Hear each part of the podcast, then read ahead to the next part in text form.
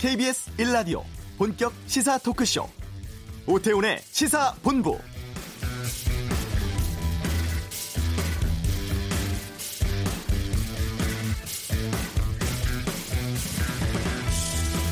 누구든지 방송 편성에 관하여 이 법 또는 다른 법률에 의하지 아니하고는 어떠한 규제나 간섭도 할 수 없다. 방송 편성의 독립과 자유를 규정한 방송법 4조 2항입니다. 제정된 지 31년 동안 이 법으로 형사처벌한 전례가 없었는데요. 지난 금요일 무소속 이정현 의원에게 재판부가 징역형을 선고했습니다. 이정현 의원은 청와대 홍보수석으로 재직하던 2014년 4월 세월호 참사 당시에 KBS 보도국장에게 전화를 걸어서 해경 비판 보도 지연과 대체, 재녹음 등을 요구하는 등 방송에 개입한 혐의로 기소가 됐었는데요. 오태훈의 시사본부 잠시 후 이슈에서 KBS 기자와 함께 당시 상황 또 이 판결이 갖는 의미 등에 대해 살펴보겠습니다. 재벌가를 파헤치던 그 갑이 알고 싶다. 자식들의 이딴 무리 등으로 고민을 하는 한화의 이야기 알아봅니다. 청와대 특감반 비비 의혹에 대한 감찰 확대와 수사관의 압수수색에 대해선 2부 정치 구말리에서 살펴보겠습니다. KBS 라디오 오태훈의 시사본부 지금 시작합니다.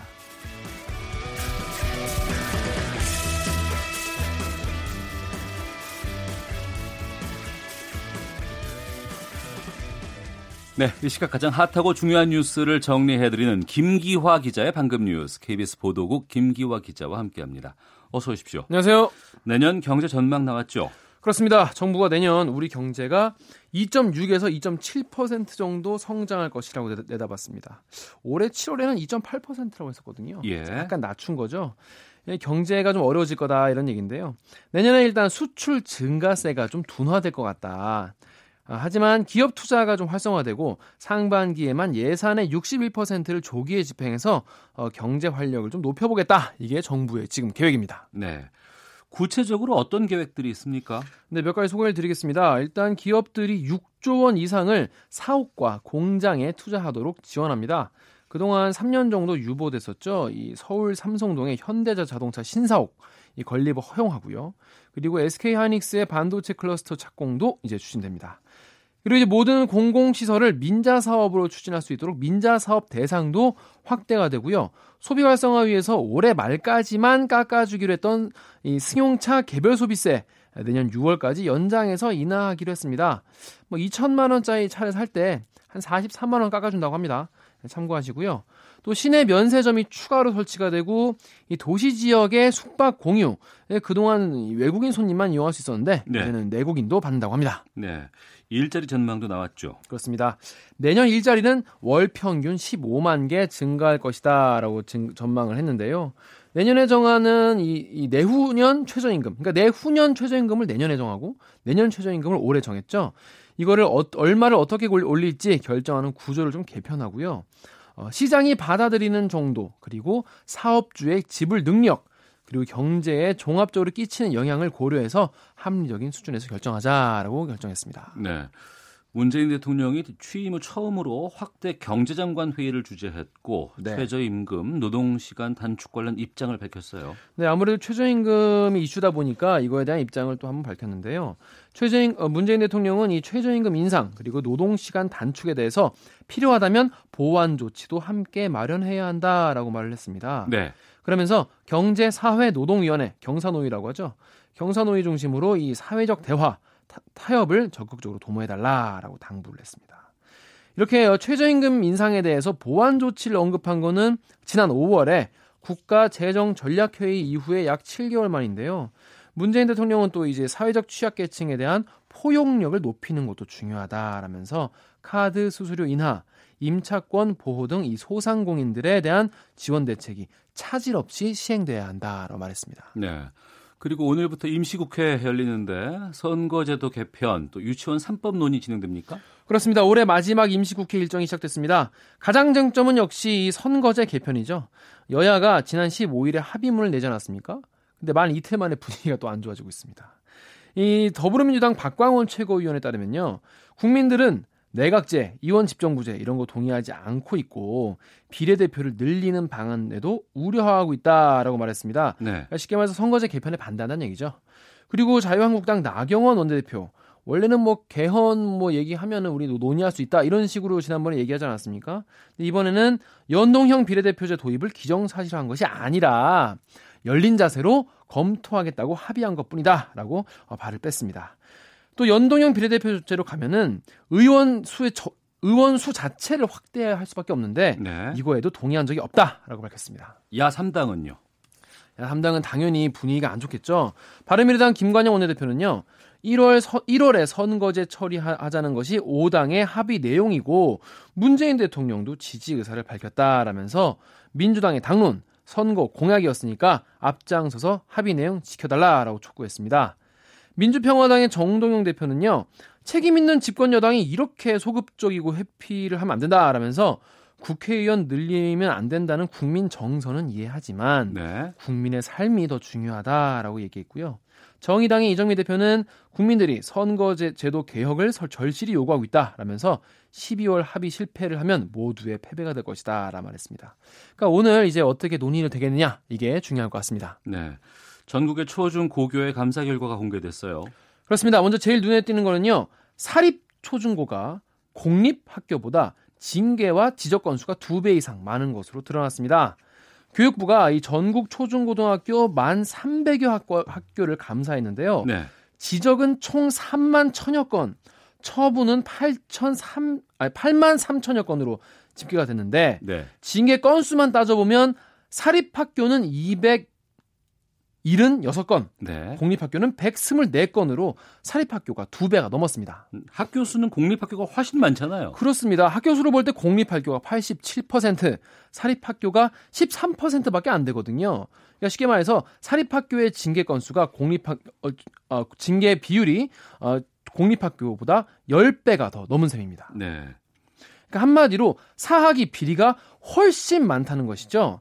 그리고 징계 내용은 예산과 회계에 관한 것이 많았고요. 그러니까 돈 관련된 게 많았고 그 뒤로는 인사, 뭐 복무, 교무, 학사 이런 건데 네. 재정 운영에서 문제가 돼서 조치된 금액은 사립학교가 평균 570만 원, 공립학교가 평균 66만 원이었습니다. 어. 사립이 8배 이상 많았는데 쉽게 말해서 돈이 더 훨씬 더 많이 해 드셨다는 얘기죠. 이에 따라 정부는 회계 투명성을 높이기 위해서 내년부터 이 학교 지출 내역을 전자 자금이체로 의무적으로 사용하게 하고요. 차세대 에듀파인도 내후년부터 도입할 계획입니다. 예, 예산 사용에 대한 지적도 많이 나왔고 또 최근 학생 평가에 대한 것들 많은 논란이 있는데 이것도 좀 개선점이 나왔다면서요? 그렇습니다. 수행 평가를 앞으로 과제형 대신에 정규 수업하는 것을 원칙으로 하기로 했고요. 또 중복 수상 논란이 있는 이 교과 우수상 수상 경력은 학생부에 기재하지 않도록 하는 방안을 검토하고 있습니다. 그리고 학생부 관리도 강화해서요. 내년부터 수정한 이력을 졸업 후 5년 동안 보관하게 하기로 했습니다. 네. 초콜릿 많이 먹으면 이 썩는다고 얘기 많이 하는데 네. 이거보다도 카페인 때문에 여러 가지 행동 장애가 나올 수 있다고요? 네, 특히 이제 아이들에 관련돼서 문제가 되는 건데요. 이 일부 초콜릿 제품에 이제 카페인이 과도하게 함유돼 있다 이런 어. 조사 결과가 나왔습니다. 한국 소비자원이 시판 중인 어, 초콜릿 25개 제품을 조사했는데 4개에서 어린이 기준으로 하루 최대 섭취 권고량 절반에 달하는 카페인이 나왔습니다. 두 개 먹으면 하루 카페인 다 먹는 거예요. 네. 특히 이 까쉐 우간다 다크 초콜릿 시모와 다크초콜릿 등 두 개 제품에 카페인 함량이 특히 높아가지고 한 개만 먹어도 하루 어, 섭취 권고량을 초과한다고 하는데 일단 이 다크 초콜릿 같은 경우에 평균 카페인 함량이 22.8mg입니다. 밀크 초콜릿의 두 배가 넘는다고 하네요. 어. 그렇기 때문에 다크 초콜릿을 좀 주, 의를 하셔야 될 것 같아요. 아이들에게는 다크 초콜릿 좀 안 먹이는 것이 좋겠다. 소비자원은 이 만 6살 이하의 어린이가 하루 45mg 이상의 카페인을 섭취하면 ADHD, 즉 이 주의력 결핍과 과잉 행동 장애를 유발할 수 있다면서 어, 주의를 해달라라고 경고했습니다. 알겠습니다. 김기화 기자였습니다. 고맙습니다. 고맙습니다. 이 시각 교통 상황 살펴보겠습니다. 교통정보센터의 박경원 리포터입니다. 네, 이 시각 영동고속도로 강릉 쪽으로는 동군포 부근입니다. 1, 2차로에서 승용차 관련 사고 처리 중이라 군포 부근부터 2km 구간 정체입니다. 작업 여파 받는 곳들 많은데요. 지금 서해안고속도로 목포 쪽으로 서평택에서 서해대교 부근 7km 정체, 또 서울 쪽으로 서산 부근 1km 정체 모두 작업 여파고요. 경부고속도로 부산 쪽으로 한남나들목 부근 추돌 사고 때문에 2차로가 막혀 있습니다. 더 가서 천안 부근 작업 여파 더 심해졌는데요. 지금 북천 서남 부근부터 6km 구간 밀립니다. 이후로도 금강 부근 정체는 작업 여파입니다. 서울 시내는 올림픽대로 잠실 쪽인데요. 가양대교 부근 3차로에 고장난 차 발생했습니다. 지금 행주대교에서 성산대교 쪽으로 가는데 40분 정도 예상되는데요. 시내 안쪽으로 돌아가거나 강변북로 이용하시는 게 더 낫겠습니다. KBS 교통정보센터였습니다.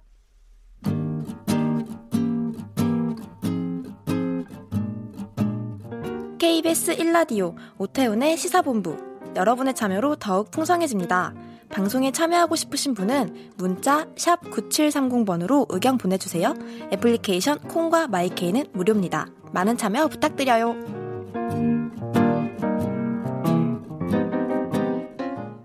네, 공영방송 세월호 보도에 개입한 혐의로 재판에 넘겨진 이정현 전 청와대 홍보수석에게 징역 1년에 집행유예 2년이 선고됐습니다. 방송법 제정 이후 31년 만에 첫 유죄 판결이라고 하는데요. KBS 정윤섭 기자와 함께 이 이야기 나눠보겠습니다. 어서 오십시오. 네, 안녕하세요. 예. 어, 정윤섭 기자가 그 당시 언론노조 KBS 본부 보도국 중앙위원 맞죠? 네. 예. 형이 이번에 완전 대법원까지 확정된 건 아니고 항소를 했기 때문에 1심 결과죠. 예, 먼저 이 KBS 기자로서 이번 선거 어떻게 보시는지 듣겠습니다. 말씀하신 대로 기자로서 느꼈던 그리고 저희가 바라본 내용들을 좀 설명을 드릴까 하는데요. 네. 벌써 이제 시간이 4년 넘게 지났고 음, 어, 일단 제가 뭐라고 말하는 것보다 판결 내용을 한번 짚어보는 게 가장 좋을 것 같습니다. 예. 왜냐하면 이 판결 내용을 보면 어, 공영방송 보도국장에게 직접 전화를 걸어서 뭐 대언론 홍보 활동이라는 홍보 수석의 업무를 범위를 고려하더라도 단순한 항의 차원의 의견 제시를 넘어섰다. 네.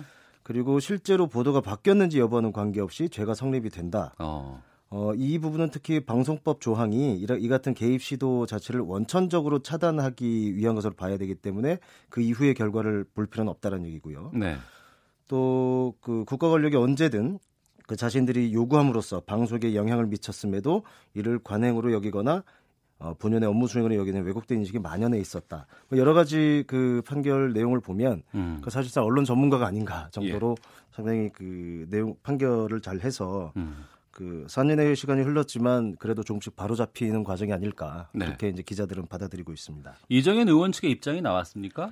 그러니까 이정현 전 수석 같은 경우는 계속해서 얘기하는 게 자신은 홍보 수석이었고 네. 홍보 수석이었기 때문에 충분히 의견 제시를 할 수가 있고 이거는 음. 뭐 압력이나 이런 것이 아니고 네. 또 홍보 업무 일환이다라고 얘기를 하고 있는데 그 중요한 거는 이 이번 판결에서도 나오, 나왔듯이 저희가 이제 출입처 기자들이 출입처 제도가 여러 가지 부작용이 많이 많다고는 하지만 예. 저희가 여러 가지 이의 제기나 뭐 의견 제시 이런 것들은 그 담당 부서에서 그리고 담당 현장 기자가 직접 받게 돼 있거든요. 그렇다면 청와대 홍보수석 입장에서는 자신들이 얘기할 것들이 있다라고 하면 정확하게 그 논리와 이유를 작성을 한다든지 아니면 내용을 정리를 해서 그 출입 기자, 청와대 출입 기자 또는 정치부 반장, 그러니까 담당 팀장에게 건의를 하거나 해야지 예. 그 보도 국장에게 직접 전화를 걸어서 한다는 거는 이 이 전 수석이 주장하는 거하고는 좀 그 상반되는 논리다라고 음. 이제 평가를 할 수가 있죠. 앞으로 항소가 계속 될 거고 재판 진행 과정을 좀 지켜봐야겠지만 이번 네. 1심 판결 내용에는 그런 것들이 또 역시 잘 지적이 돼 있습니다. 이 일이 벌어진 시각이 2014년 4월 21일 9시 뉴스가 나간 직후였습니다. 네. 도대체 어떤 내용들이 있었는지 당시의 녹취 내용을 좀 듣고 본격적으로 말씀 나눠보겠습니다. 지금 국가가 어렵고 큰 나라가 어려운데 지금 이, 시, 이 시점에서 그렇게 그저이 해결하고 정부를 이거 두드러 써야지 그게 맞습니까? 아, 이 선배. 이게 뭐 일부러 우리가 좀그 해경 갖다 막 두둑이 패려고 하는 겁니까? 아니 지금 그런 식으로 9시 뉴스에 다른 데는 아니고 말이야 이 앞에 뉴스에다가 지금 해경이 잘못한 것처럼 그런 식으로 내고 있잖아요. 이게 우리 보도가 무슨 의도가 있는 것도 아니고요. 그렇지 않습니까? 솔직히 말해서 의도 있어 보여요. 지금 네가 하는 거 봐보면은. 무슨 의도가 있어요, 저희가요? 이, 이상한 방송들이 서원적으로 똑같이 지금 그렇게 몰아가고 있는 것 같아요. 아, 이 선배. 솔직히 우리, 우리만큼 많이 도와준 데가 어디 있습니까, 솔직히? 아이, 그래도 지금 이렇게 준비할 때 좀 극적으로 좀 도와주십시오. 극적으로. 네, 우리만큼 도와준 데가 또 있습니까 했더니 극적으로 도와달라는 얘기. 어, 어떤 대화였는지 좀 구체적으로 좀 짚어주세요. 그러니까 대화 내용 자체도 상당히 좀 부끄러운 일면을 보여주기도 합니다. 네. 근데 어쨌든 그 당시에 세월호 참사가 일어났고 그 한참 구조 활동이 일어 진행이 되고 있었고 당시 이제 사고 원인에 대해서는 여러 가지 주, 그 추정될 수는 있는 거지만 이미 16일 날 사고가 났으니까 21일 정도의 첫 전화가 된 것으로 돼 있지만 네. 한 4월 정도 지난 과정에 어, 사고 원인보다는 지금 구조가 계속 안 되고 있지 않습니까? 음. 그럼 구조가 안 되는 시스템의 문제는 무엇이냐? 네. 그러니까 침몰 당시에 해경이나 해군 어, 그 협조 관계는 어땠느냐? 그러니까 대응 관련된 보도를 낸 거 아니에요? 그렇죠. 그 관련해서 저희는 그 부분에 대해서 구조 과정에 대해서 해경에 대해서 지적을 할 수밖에 없는데 네. 그 이정현 수석의 요구는 그 얘기를 쌍들이 쌍그리 드러내달라는 얘기죠. 어. 뭐 그리고 뭐 온 힘을 다해서 구조하고 있다. 네. 뭐 결국은 그 지적해야 될 사람은 뭐 기다리라고 말하고 탈출한 선원들에 있다. 이 얘기를 이제 반복을 하고 있는 거죠. 네. 또 그 이후에 또 보면 국방부에 대한 얘기가 나올 때 한 30일 정도에 이제 그 지금 녹취록에 녹취에는 뭐 드러나진 않았지만 어쨌든 그 공개된 것들 보면 어뭐 하필 이제 그 그분이 보셨다. 음. 뭐 대통령이 봤다는 얘기까지 해가면서 상당히 그 이정현 전 수석의 원래의 어투가 그렇다 하더라도 한 공영방송의 보도국장을 상대하는 그 단어들을 보면 아주 거친 부분도 많이 있습니다. 심지어 아주 구체적으로 뭐 녹음을 빼달라, 다시 녹음을 해달라. 네. 그래서 이런 것들을 보면 그 당시의 구조 과정에 대한 뭔가 그 지금 유족들이 여전히 주장하고 있는 정말 청와대가 감추고 싶었던 것이 아니냐. 예. 이제 그런 것들이 있는 것이 아니냐. 뭐 이런 부분에 대해서도 계속 의구심을 생길 수밖에 없는 그리고 언론의 탄압에 언론에 대한 통제를 넘어서서 뭐 여러 가지 것들을 생각하고 추정할 수밖에 없는 그런 내용이라고 볼 수가 있죠. 그러면 그 2014년 세월호 참사 당시에 KBS 보도국의 분위기는 어땠어요? 그러니까 그 어, 아쉽게 뭐 많이들 아- 알려져서 아시고 특히 오태현 앵커께서도 현장에서 계속 부당한 부분에서 앞서 싸웠기 때문에 내용을 잘 알고 계시겠지만 그러니까 현장에서 불- 분명히 사고 직후에는 현장 목, 팽목항이라든가 그다음에 안산이 있는 경인센터 이런 부분에서 현장 기자들이 여러 가지 것들을 많이 보고를 합니다. 심지어 전원구조 오보는 그건 오보다라는 얘기도 하기도 하고 네. 어, 그 다음에 이후 아이템 진행 과정에서 뭐 해경에 대한 얘기라든가 이런 것들이 계속해서 보고가 올라가는데 초반에는 워낙 정신도 없고 하니까 보고대로 보도가 일부는 됐었습니다. 그런데 시간이 지날수록 어. 어, 뭔가 이제 현장의 얘기가 반영된다기 보다는 일부 우리가 수뇌부라고, 수뇌부라고 표현하는 국장단의 의견이 담긴 큐시트가 짜여지고 네. 그것을 바로 현장에서 제작하도록 하는 음. 그래서 현장 기자들이 정말 정말 좀 뭐랄까 침울했다고 하거나 그리고 그게 이제 연장선상에 이어진 게 현장의 얘기보다 위에 대한 위에서의 요구하는 얘기를 하다 보니 네. 언론사마다 특히 JTBC나 일부 언론사하고 이제 보도 차이가 있고 결국 이제 기레기란 말까지 등장했고 네. 결국 그현그 후배들 중심으로 해서 이렇게 해서는 안 된다라는 성명도 올리고 점점점 이제 그 사내에서 보도국 내에서 이, 더 이상은 참을 수 없다라는 분위기가 만들어지고 있었던 상황이죠. 네. 기억나는 게 그 팽목항 체육관에 그 박근혜 그 당시 대통령이 왔을 때 그때 이제 뭐 박수 소리라든가 뭐 네. 이런 부분에 대한 지적들도 참 많이 있었던 거 기억이 나는데 네네. 그리고 나서 이제 2014년 5월 8일 세워조 유가족께서 KBS를 직접 오십니다. 그리고 이제 김시곤 당시 보도국장의 사과와 파면을 요구하고 또 그 다음 날 또 김시곤 보도국장은 KBS에 대한 여러 가지 보도 개입에 대해서 폭로를 하는데 그 사이에 참 KBS에 여러 가지 일들이 있었죠. 이 하루 이틀 동안에 정말 어마어마한 일들이 많았었죠. 네. 정말 일단 발단은 김시곤 국장이 한 부서 후배들과 이제 식사 자리에서 이제 세월호를 교통사고에 비유하는 말을 했습니다. 네. 어, 그 말이 부당하다고 이제 유족들이 항의를 시작했고요. 우리 내부에서도 그 말이 어떤 맥락에서 나왔는지 논란이 있었던 차에 결국 5월 8일 어- 어버이날입니다. 이때 이제 유족들이 KBS 앞에 항의 방문을 했고 그런데 그때는 이른바 수뇌부들 간부진들이 이분들을 외면을 했던 거죠. 네. 청경들이 앞에서 막아섰고 이른바 차벽까지 세워줬고 한 달도 안 된 사고에서 정말 아픔을 있는 유족들을 막아 세웠고 그때 이제 저도 나가서 봤고 많은 기자들이 밖에 나와 있었는데 다들 정말 그 어떻게 이거를 받아들여야 될지 아주 참담했죠. 네. 결국에는 마지막 그 회사에서 일부 간부들 면담만 했고 김충 국 장은 이제 등장하지 못했습니다. 네. 그 유족들이 바로 이것은 100% 이제 청와대의 문제다라고 청와대로 그 진행 그 진행을 했고요. 어, 청와대 앞에서 다음 날 결국엔 이제 기란영 당시 사장이 어, 이미 이제 알려졌지만은 어딘가 이제 귀띔을 들었다는 거죠.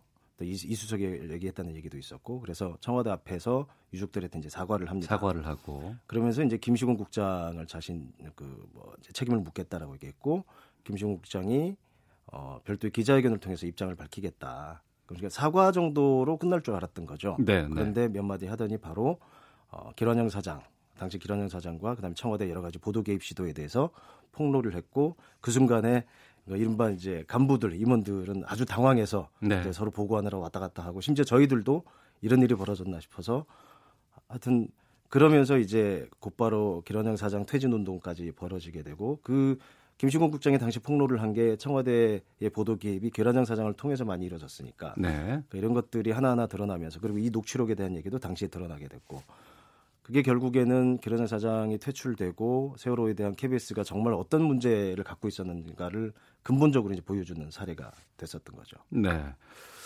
어, 참 여러 가지 일들이 있었고 저희들이 또 당사자들이기 때문에 네. 또 국민들께 좀 죄송한 마음도 있습니다만 세월호 사건 이것만 있었겠습니까? 이전에도 보도 개입이 또 있지 않았을까라는 생각이 들 수밖에 없습니다. 맞습니다. 그 저희 기자들 자체 이제 방송법에 근거한 편성 교육에 근거한 이렇게 이제 보도들의 기자들의 모임이 그 보도 책임자들과 이렇게 그 일종의 보도가 적절했느냐라는 얘기를 많이 하는데 네.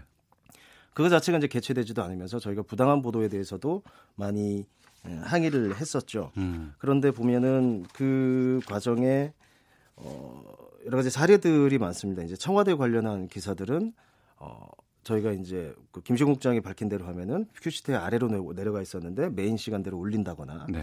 심지어 보도 계획이 없었는데 뭐 톱으로 잡힌다거나 그런 과정에 보면 예를 들어서 기란영 사장이 한번 간부들을 소집을 한답니다.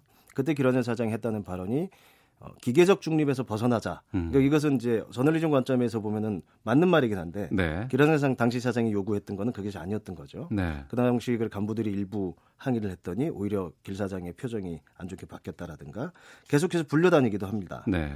심지어 어 당시 윤창중 전 그 청와대 관계자의 그 어, 뭐 성추행 문제가 불거졌을 때도 어 그것보다 오히려 박근혜 대통령의 이제 동정에 대한 기사를 넣어달라고 한다던가. 네. 그러니까 저희가 짐작으로만 여러 가지 그 상황이 벌어지고 있구나. 그래서 점점 우리 보도가 이런 식으로 바뀌고 있고 정말 어, 해서는 안 될 보도들을 하고 있구나라는 걸 일선에서 느끼고 있었는데 네. 나중에 보니까 그 과정이 있었다라는 것을 직접 확인하게 된 거죠. 네. 어, 이것을 폭로한 것은 2016년 벌써 이제 이 일이 있고 나 2년 뒤에 이제 이런 녹취록도 공개가 되고 이것도 네. 김시곤 당시 보도국장이 직접 이제 폭로를 하면서 그렇습니다. 이것이 알려지고 이번에 이제 1심에서 징역형까지 나오게 됐는데요. 네. 하나만 좀 말씀 여쭙고 마치도록 할게요. 지금 청와대에서 KBS에 이런 전화를 하면 어떻게 될지도 궁금한 것 같기도 네. 하고 KBS 보도가 나아갈 방향 어떻게 가야 된다고 생각하십니까?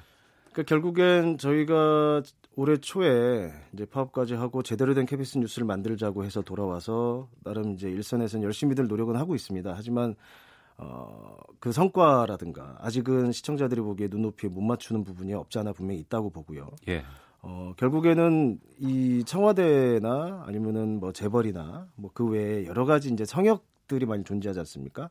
그러니까 최근에 그런 시도들을 많이 하는 보도들이 사실 성과라기보다는 좀 시청자들한테 다가가기 위해서 보도를 내고는 있는데 아직까지 미흡하고 결국엔 그 성역 없는 보도 그야말로 국민들이 시청자들이 보기에 도대체 어디서 어떤 부조리들이 생기고 있는가를 제대로 보여주는 그런 식으로 앞으로 좀 더 계속 이제 노력을 해야 되고 하고 있는 상황입니다. 예, 알겠습니다.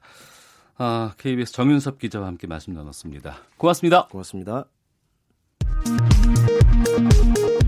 헤드라인 뉴스입니다. 문재인 대통령은 오늘 내년도 경제정책 방향 논의를 위해 취임 후 처음으로 확대 경제장관 회의를 주재했습니다.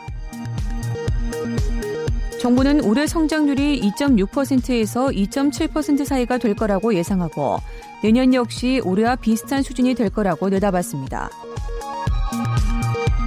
경기도는 오늘 오전 11시를 기해 북부권과 동부권 15개 시군에 초미세먼지 주의보를 발령했다고 밝혔습니다. 오는 26일 열릴 경의선 동해선 철도 도로 연결 및 현대화 착공식 준비를 위해 정부가 이번 주 북한의 선발대를 파견하기로 했습니다. 지금까지 헤드라인 뉴스 정원나였습니다.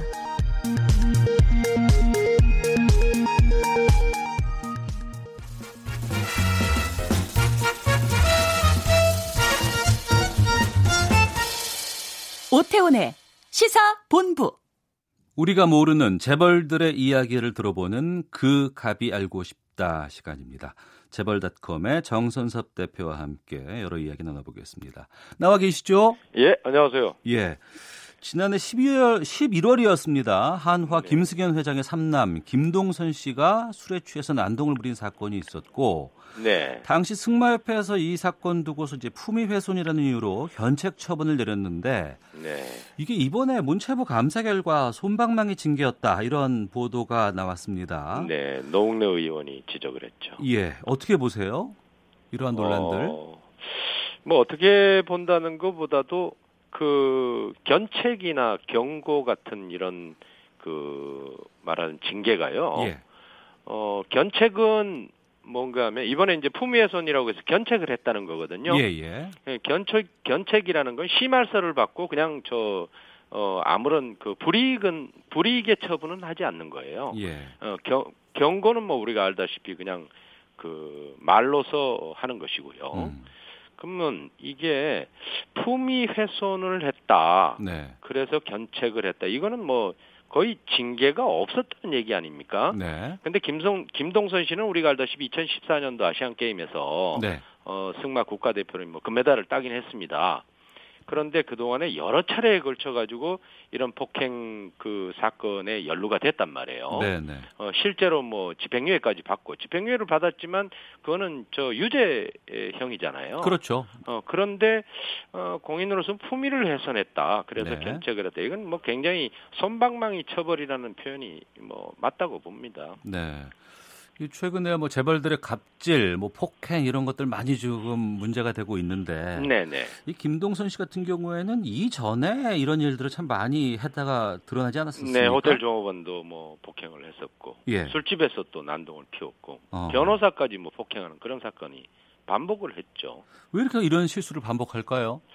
어, 아마 뭐 그거는 저 개인의 성향이니까, 네. 아, 제가 뭐 뭐라고 딱 얘기하기는 어렵지만 말씀드린 대로 솜방망이 처벌이 계속 지속이 됐잖아요. 네. 어 사실 뭐 여러 건의 어떤 폭행 사건에 연루됐지만 어떻게 뭐 재판에 가거나 뭐 그런 적이 없었죠. 어. 대부분이 뭐 사건이 유야무야 되거나 시간이 흘러서 어 뭐 그냥 어 뭐 아무런 그 그거 없이 끝나고 네. 이런 상황이 지속이 되다 보니까 그 버릇이 고쳐지지 않은 거예요. 어. 어, 그리고 또 원래 가지고 있는 성향 자체가 어, 약간 공격적인 그런 뭐 어, 성향이 있으니까 네. 이걸 좀 어떻게 사회적으로 어, 뭐 사회 윤리 질서라는 게 있잖아요. 그렇죠. 그런 차원에서 처벌을 해야 되는데 네. 그러지 않으면 이 고쳐지지 않는 거예요. 네. 그러다 보니까 어, 본인 또 뭐 재벌에 뭐 삼세고 하니까 좀 뭐 이런 일이 반복되지 않나 그렇게 좀 부정적으로 생각을 해봅니다. 네. 그러니까 한화 김승현 회장에게 이제 장남, 차남, 네. 삼남 이제 김동선 씨까지 삼형제가 있는데 네네. 네. 이 사고 뭉치가들이 하나만이 아니라고요? 아 예. 그 우리가 잘 아는 그 2007년도 3월 달에 벌어진 이른바 보복 폭행 사건이라는 게 있었잖아요. 예. 어 또 그 다음에 이 김동선 씨가 여러 건의 예, 그런 폭행 사건에 연루되고 어, 하여튼 그, 그 가문에서 벌어진 일들이 굉장히 많아요. 어. 예, 그래서 우리가 좀 걱정이 됩니다. 그 말씀하신 그 차남 김동원 상무의 보, 보복 폭행 어떤 네. 사건이었는지 좀 알려주세요. 예, 말씀드린 대로 2007년 3월 달에 있었는데 예. 이 사건이 불거진 거는 2개월 후인 2007년 5월 달이었어요. 예. 그것이 이제 뭐 시중에 여러 무슨 뭐 우리가 흔히 찌라시라고 하는 어 그런 그 내용으로 좀 흘러다니다가 어 이게 언론에 보도되면서 불거진 거예요. 네. 사건의 내용은 어 김동원 저 김승현 회장의 차남이죠. 어 그 김동원 씨가 서울 북창동에 있는 술집에서 종업원들과 아, 시비가 붙어서 머리가 찢어지는 폭행을 당했다고 해요. 네. 그런데 이 사실을 알고 어 김승현 회장이 이 말하자면 그 폭행에 연루된 사람들을 어 청계산 저기 저 저 양재동 쪽에 있는 예, 예. 청계산으로 이제 그 데리고 가서 뭐 어 그 경찰 조사 결과에 의하면 가스총으로 위협하고 아들한테 어 네가 맞은 것만큼 다시 때려라. 어. 뭐 이래가지고 뭐 늑골까지 부러뜨리는 어 그런 그 폭행 그 보복 폭행이죠. 네. 어그 사건이 이제 예, 이 사건의 그 중심이에요. 어. 어, 내용인데 이 사건이 이제 언론에 보도되면서 김 회장 검찰 수사까지 받고 실제로 보복 폭행에 대한 그걸로 인해서 징역 1년 6개월 실형을 선고받았어요. 네. 이런 아주 그 사회적으로 굉장히 예, 여기서부터 어떤 이 사건 이후부터 어, 재벌가의 어떤 갑질 문제 네. 이런 것들이 본격적으로 이제 그, 어, 그 이후에 에, 뭐 한진가에서 어, 그 조현민, 저, 조현민 씨와 어, 조현아 씨의 어떤 그, 뭐 아카다미아 사건. 어, 이 사건으로 이어지면서 재벌가의 어떤 갑질 문제가 본격적으로 이제 사회 문제로 등장을 하는 계기가 됐죠. 네. 어, 그 장남 네네. 그 김동관 씨는 이런 사고를 친 적은 없습니까? 네, 저도 뭐 그 김동관 씨는 좀 그 개인적인 친분은 아니고 예. 어, 몇 차례 좀 뵌 적이 있었는데 에, 비교적 그 세 아들들 김승현 회장의 세 그 아들 중에서 굉장히 좀 온화한 편이에요. 그리고 어 뭐 여러 가지 그 의, 생각이나 이런 것들이 좀 바른 걸 많이 느꼈어요. 네. 어 그리고 어 뭐 어디 그 저 가서 폭행을 저지른다든가 어, 일탈 행위를 할 수 있는 어. 하는 그런 성격은 아니었어요. 굉장히 좀 장남은 좀 잘 두었다 이렇게 예, 개인적으로는 평가를 해요. 예. 이런 그 자식들의 여러 가지 상황들이 한화그룹의 이미지를 많이 깎아먹은 건 부정할 수 없을 것 같기도 하고요. 예, 당연하죠. 예. 예. 이런 것들이 이제 이후에 후대 후계 구도에서는 어떻게 전개가 될까요? 글쎄요, 이 우리나라의 재벌가도 옛날과는 그 사회적인 인식들이 많이 달라졌거든요. 예. 옛날에는 이제 뭐 자기들이 주인이니까 어. 마음대로 뭐 자녀들한테 또는 뭐 어, 혈족들한테 경영권을 넘겨주고 뭐 어, 재산도 넘겨주고 하는 것에 대해서 어, 사실 잘 알 길도 없었고 네. 어, 일반인들이 알 수도 없었고 그랬지만 지금은 모든 정보가 공개되고 또 이런 사건들이 인터넷이나든가 SNS 이런 걸 통해서 어, 적나라하게 다 드러나는 상황이기 때문에 예. 아마 경영권 승계라든가 기업을 경영하는데도 굉장히 차질을 빚을 거예요. 어. 예, 말씀하신 대로 어, 어떤 그 이런 일- 일탈 행위가 알려짐으로 인해서 기업의 이미지가 나빠지고 이것이 그 기업 실적한테 연결이 되잖아요. 그렇죠. 그러니까 경영 오너 리스크가 되니까 어, 아마 주주들의 반대도 있을 수 있고 음. 하기 때문에 에, 승계하는데도 그렇게 에, 우호적으로 작용하지 않을 거죠. 네. 그 장남인 김동관 전무 같은 경우에는 2015년에 상무 승진하고 12월에 전무로 초고속 승진해서 네. 업계 주목을 받았는데 최근에 승진 명단에선 빠졌다면서요? 올해 그러니까 어, 내년도 그 신임 그 승진자 명단을 하는 데는 어, 김동관 씨를 비롯해서 이이세 남 저 아들들이 다 빠져 있어요. 예. 어, 아마 그 재계에서는 또 이제 외부에서는 원래 아마 김동관 씨가 부사장이나 네. 아 이런 걸로 승진할 거고 다른 아들들도 어 승진할 것이다 이렇게 예상을 했는데 안 됐어요. 어 그건 제가 보기에는 최근에 이제 그 아들들을 둘러싼 여러 가지 이뭐 어 그 안 좋은 얘기들이 나오면서 네. 좀 부담이 돼서 어 그러지 않았나 생각을 하고요. 또 그리고 현재 그 하나그룹의 그 상황이 그 경영 상황이 그렇게 좋지는 않아요. 네. 어, 뭐, 주력 사업 부문들이 대부분 작년보다 실적이 나빠지고 해서 좀 더 그 수성적인 그런 소극적인 경영으로 어, 아마 전환을 하지 않았나 그래서 아들들을 승진시키는데 좀 부담스럽지 않았나 이렇게 해석을 하죠. 네. 김승현 회장도 도덕성 논란에는 고, 종종 이제 휩싸이곤 했었는데. 네네. 이 김승현 회장은 어떤 인물인지요? 김승현 회장은 뭐 아시다시피 우리나라의 그 지금 현재 에, 한화그룹이 재계 랭킹 8위거든요. 예. 그러니까 8대 재벌이란 얘기입니다. 어, 그런데 에, 그 이분이 29살에 에, 우리 나이로는 뭐 29이었습니다마는 28살에 재벌 총수가 됐어요. 어. 어, 그래서 지금까지 경영을 쭉 해왔는데 또 성격 자체가 매우 어, 뭐 좀 이렇게 남자답다고 해야 되나요? 네. 어, 공격적인 그런 그 부분도 갖고 있고 한때 그 복싱 회장을 했잖아요. 예. 한국 그 복싱 협회 회장을 할 정도로 어. 어, 스포츠라든가 이런 데 관심이 많고요. 네. 어, 그래서 성격 자체도 굉장히 그 어, 괄괄하시고 어, 화통하신 그런 남자다운 성격이에요. 네. 어, 그런데 경영도 또 그렇게 해 왔는데 하나그룹이 이 갖고 있는 사업 구조 자체가 아, 좀 화학, 에너지, 이, 뭐 건설 이런 분야다 보니까 경영이 이제 그 오르막 내리막이 좀 심했죠. 네. 어, 그때마다 좀 고생도 하시고 했는데, 에, 그러나 어, 개인적으로는 굉장히 그 화통한 성격의 에, 그런 공격 성향을 갖고 있는 그런 분이죠. 네.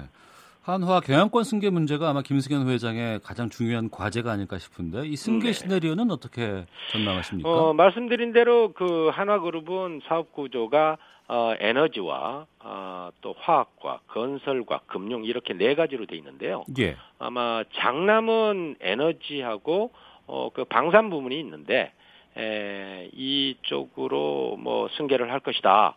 아마 그렇게 그 외부에서도 또 내부에서도 그렇게 얘기를 하고요. 네. 차남인 동원 씨는 그 한화생명을 포함해서 어, 금융 부분을 맡을 것이다. 어. 아, 실제로 뭐 그 현재 몸담고 있는 것도 거기고요. 예. 그다음에 삼남인 요, 뭐 최근 말, 말이 많은 그 삼남의 경우에는 건설과 유통, 유통이라는 건 우리 갤러리아 백화점이라든가 한화건설 이게 얘기하는 겁니다. 네. 어, 건설과 유통을 맡, 맡을 것이다. 아, 이렇게 예상은 하고 있습니다. 예. 어, 김승현 회장은 뭐 당분간은 계속 회장직에 있겠죠? 어, 지금 건강이 그렇게 여의치는 않은 것 같아요. 예. 어, 아마 그, 뭐, 알려진 바로는 여러 가지 그 병원에 에, 가서 그 검사도 받고 하는 것 같은데, 에, 건강이 허락하는 한 아직까지 뭐, 어, 회장직으로 그대로 유지를 할 것 같습니다. 네. 알겠습니다. 하나그룹의 여러 스토리들 들어봤습니다. 지금까지 그 갑이 알고 싶다 재벌닷컴의 정선섭 대표와 함께했습니다. 오늘 말씀 고맙습니다. 네, 고맙습니다. 예.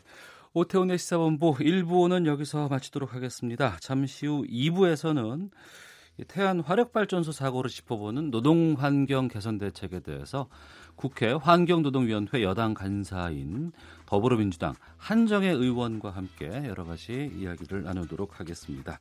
그리고 정치구말리는 청와대 특감반 폭로 문제 또 오늘부터 열리는 12월 임시국회에 대한 내용 짚어보겠고요. 권영주의 차차차 빌려 타는 차의 모든 것을 여러분께 알려드리겠습니다. 뉴스 들으시고 잠시 후 2부에서 이어집니다.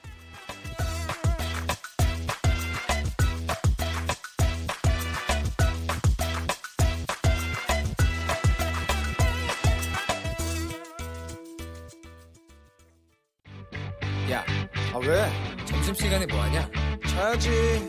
야, 그러지 말고 이거 한번 들어봐. 아, 뭔데? 지금 당장 라디오를 켜봐 나른한 오후 깨울 시사 토크쇼 모두가 즐길 수 있고 함께하는 시간 유쾌하고도 신나는 시사 토크쇼 오태훈의 시사본부.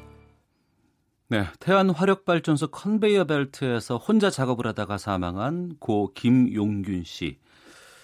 어, 24살 청년의 안타까운 죽음을 추모하는 행사가 계속되고 있습니다. 충분한 안전 교육, 설비 교체, 2인 1조 근무 이러한 것들을 요구를 했었지만 계속 묵살됐었고요.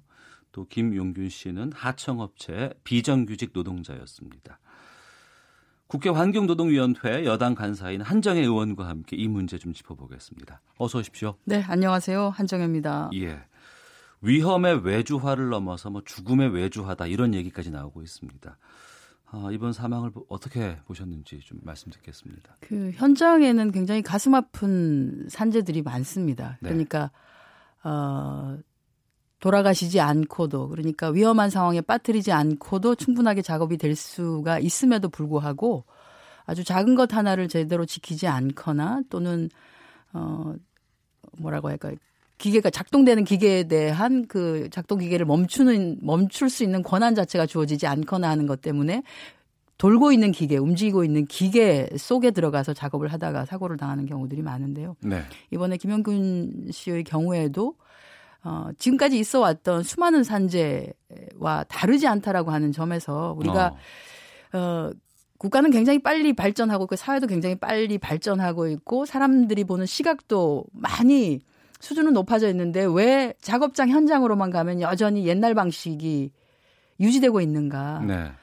어, 그것 때문에 굉장히 좀 가슴이 아팠고요. 특히나 지금 이제 비정규직 또는 하청업체에서 일하시는 분들의 소원이 아마 그런 것 같아요. 정규직이 안 돼도 좋으니까 제발 안 죽고 일할 수 있게 해달라라고 하는데 어. 그런 외침이 그냥 외침으로 끝나지 않고 근본적인 안전을 확보할 수 있는 기회가 반드시 이번에는 돼야 한다. 그런 걸 다시 한번 생각했습니다. 네. 안전교육을 3일만 받고 현장에 투입됐다는 얘기도 들리고요. 어, 컨베이어 벨트를 멈추지 않고 작업을 해야 하는 분위기다. 2인 1조였다면 동료가 멈춤 버튼을 눌렀을 것이다. 이런 분석들 나오고 있습니다. 커다란 기계가 돌아가고 뭐 쇳덩이 여러 가지 것들이 있는 곳에선 항상 위험이 도사리고 있고요. 그렇습니다. 거기서 우선돼야 되는 건 안전이거든요. 네. 그런데 효율성 때문에 계속 하청 주고 막 이랬던 일이 반복된 거 아니에요? 효율성 부분도 있고요. 과연 이제 이게 어 오랫동안 진행되었던 일정 부분의 어 사업장의 효율화라고 하는 명분 아래 사실은 사업장 내의 큰 검, 컨베어 벨트 라인을 조각 조각으로 지금 잘라서 관리를 하고 있습니다. 예. 를 들어서 이 서부 발전의 경우에도 컨베이어의 전체 길이가 거의 10km가 넘어요. 10km? 10km가 넘어요. 어. 컨베이어의 길이가. 왜냐하면 그 안에 이제 발전소가 여러 개가 있으니까 발전소 각 발전기마다 컨베이어 라인이 하나씩 따로 존재를 하는 거겠죠. 그러면 그 해당되는 지금 사고가 난 기업의 경우에는 본인들이 아마 한 5.5km 정도가 되는 컨베이어 길이를 네. 관장하는 회사에 속해 있더라고요. 네. 그러면 그 5.5km가 되는 길이를 역시 작업자들이 또 잘라요. 그래서 어 2인 1조가 만약에 유지됐다면은 2인당 예를 들어서 한 1km를 관장하게 한다라고 하면 이게 그 해당 기업에서 그랬는지 어쨌는지는 모르지만 다시 이것을 한 명이 그보다 조금 더 짧은 거리를 네. 유지하고 관리하고 하는 방식으로 또 쪼개는 거죠. 어. 어, 그런데 이런 일련의 과정에 있어서 서부발전, 즉 원청 회사가 이것을 알고도 그렇게 하도록, 그러니까 2인 1조 작업을 하도록 원칙적으로 되어 있는데 내부적으로 이 회사가 하청을 받은 회사가 조금 더 편안하게 하게, 하게 하기 위해서 그냥 1인당 구간을 더 잘라서 작업하는 것을 알고도 그냥 묵인했는지에 네. 대한 책임 소재가 분명하게 좀 밝혀져야 한다고 어, 봅니다. 예. 세 명이 해야 될 일이면 둘이서 일을 하고 한 명은 쉴 수 있으면 될 것 같고요. 근데 그 쉬는 거가 보기 싫어서 두 명만 일하게끔 해놓은 경우도 있고 또 하다 보면은 그 어, 둘이 일하다 보니까 다 되는데 혼자서 할 수는 없을까라는 이런 생각들이 나올 때도 좀 있을 것 같기는 해요. 언제부터 우리가 이렇게 이런 그 외주화 흐름들이 현장에서 가속화됐다고 보세요? 지금은 그 단어를 얘기하는 것 자체가 뭐 약간 좀 맞지는 않는데 한때 우리 사회에 신자유주의라는 예. 단어가 마치 어, 마치 그 길로만 가면은 모두가 다 잘 되는 것처럼 그, 그런 어떤 맹목적인 신앙처럼 여겨지던 때가 있었습니다. 그것이 네. 1990년대 저희가 IMF, IMF를 겪고 난 뒤에 아 우리가 가야 할 곳이 신자유주의의 길이구나라고 네. 해서 그럼 회사는 가능한 한 몸을 가볍게 하고 핵심적인 업무만을 원천히 가지고 나머지는 그것을 잘할 수 있는 전문 업체로 다 외주를 준다라고 네. 하는 그런 흐름이 있었어요. 어. 근데 이게 예를 들어서 정말 잘하는 전문 업체가 있다면 거기에다 맡기는 게 맞을지도 모르는데 네. 전문 업체에다가 맡긴다고 하는 하지만 말은 그렇게 하지만 실제는 그게 아니라 가격을 낮게 책정해서 그 저렴한 업체 저렴한 업체. 가격으로 그냥 외주를 주는 방식이 되어버린 거죠. 예. 그렇게 주고 난 뒤에 그러면 원청 업체가 그것에 대해서 책임을 지느냐면 책임을 지지 않아요. 너희에게 이걸 줬으니까 너희들이 알아서 해라라고 네. 하는데 저는 이 하청 업체에도 만약에 유사시에 무슨 문제가 생겼을 때 컨베어 벨트를 얼마든지 멈춰도 좋다라고 하는 그 권한을 줬다면. 네.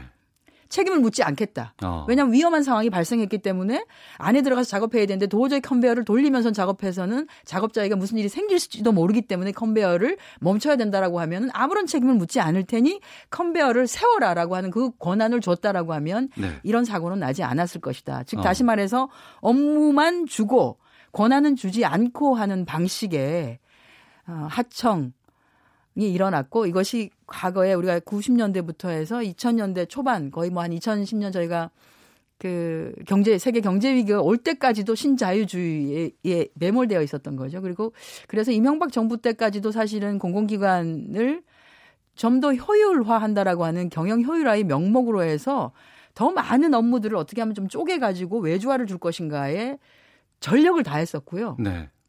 그나마 그것들이 어, 최근 들어서서 어, 이게 정말로 생명과 또는 안전에 관련된 업무라고 하면은 외주화가 최고 지조, 지고지선이 아니다. 네. 오히려 인소싱을 하는 방식으로 다시 원청이 직접 관리하는 방식으로도 전환을 해야 된다라고 해서 지금 재검토를 들어가 있는 상황이기도 합니다. 예.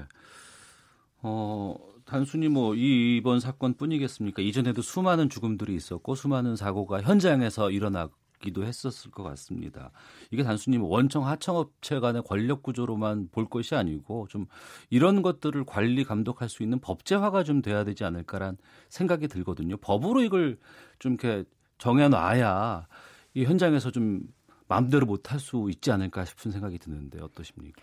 아, 그렇죠. 그러니까 뭐 하청을 줄 수도 있다고 봐요, 저는. 하청을 줄 수도 있는데 문제는 그 하청 작업자, 하청의 노동자도 안전과 보건이 확보된 가운데서 작업을 그렇죠. 할수 있게끔은 사실은 해줘야 되는 것이죠. 근데 그 책임을 원청이 지는 것이 맞는 것이고 그 책임을 원청이 지는 것을 담는 네. 그 내용의 산업안전보건법 개정안이 많이 발, 발의가 되어 있는 상태입니다. 그래서 네. 이 법이 이번 임시국회에서만큼은 제대로 논의가 되어서 어, 좀 최소한의 안전장치를 그래도 우리 국회에서 국민들을 위해서 이렇게 일하고 있습니다. 이렇게 마련을 했습니다라고는 말씀드릴 수 있어야 한다 이렇게 네. 봅니다. 예.